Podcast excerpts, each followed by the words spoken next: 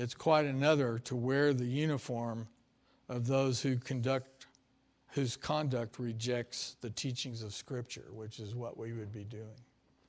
A lot of wisdom needed here, isn't there? The Christian Standard Bible uh, translates verse 16 this way If anyone wants to argue about this, we have no other custom, nor do the churches of God. What is Paul saying? Paul's saying the theological principles here transcend all cultures.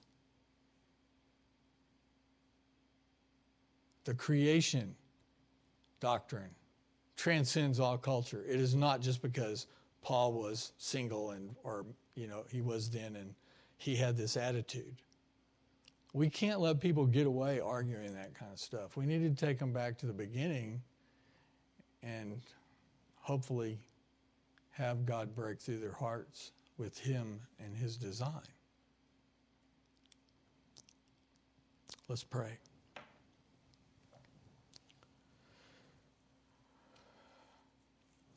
Oh Lord, we, we know this is a hard passage because so many of us, all of us, are breathing the same cultural air, and it has affected us probably more than we think.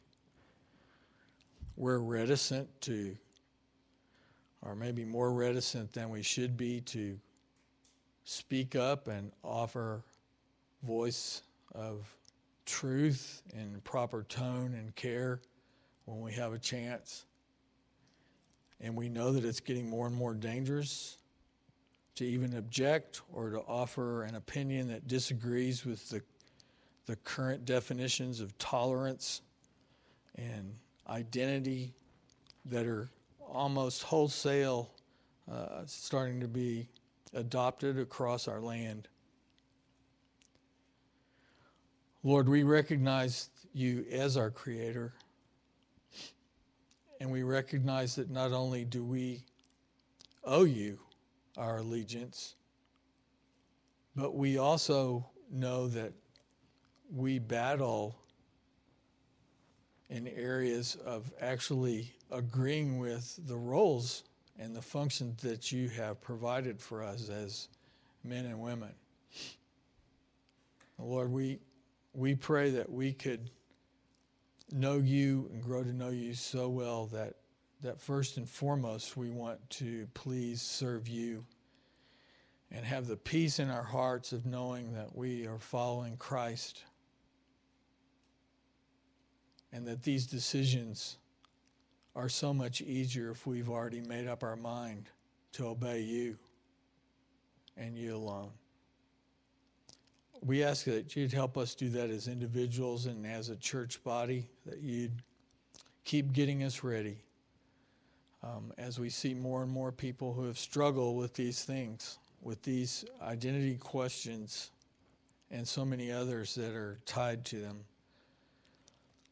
And Lord, we pray that you would give us hearts of courage to share the truths of everyone's need for a Savior and that you are the one who supplied the only Savior, your Son, who could live the life demanded of us perfectly so that he could be the atoning sacrifice for sin. And Lord, we know that, that this road may become rougher and rougher, but we also know that your Spirit is powerful, that nothing is impossible with you, and you will continue to draw people to yourself. And many times, Lord, you are so, you demonstrate your creative power. And it is so amazing to see. Lord, we love you. We thank you for your work in our world. We thank you that we can trust you with where you've placed us. We thank you that we can work together to see you bring glory to yourself and work for our own good in that process. And it's in Christ's name that we pray. Amen. Would you please stand for our benediction?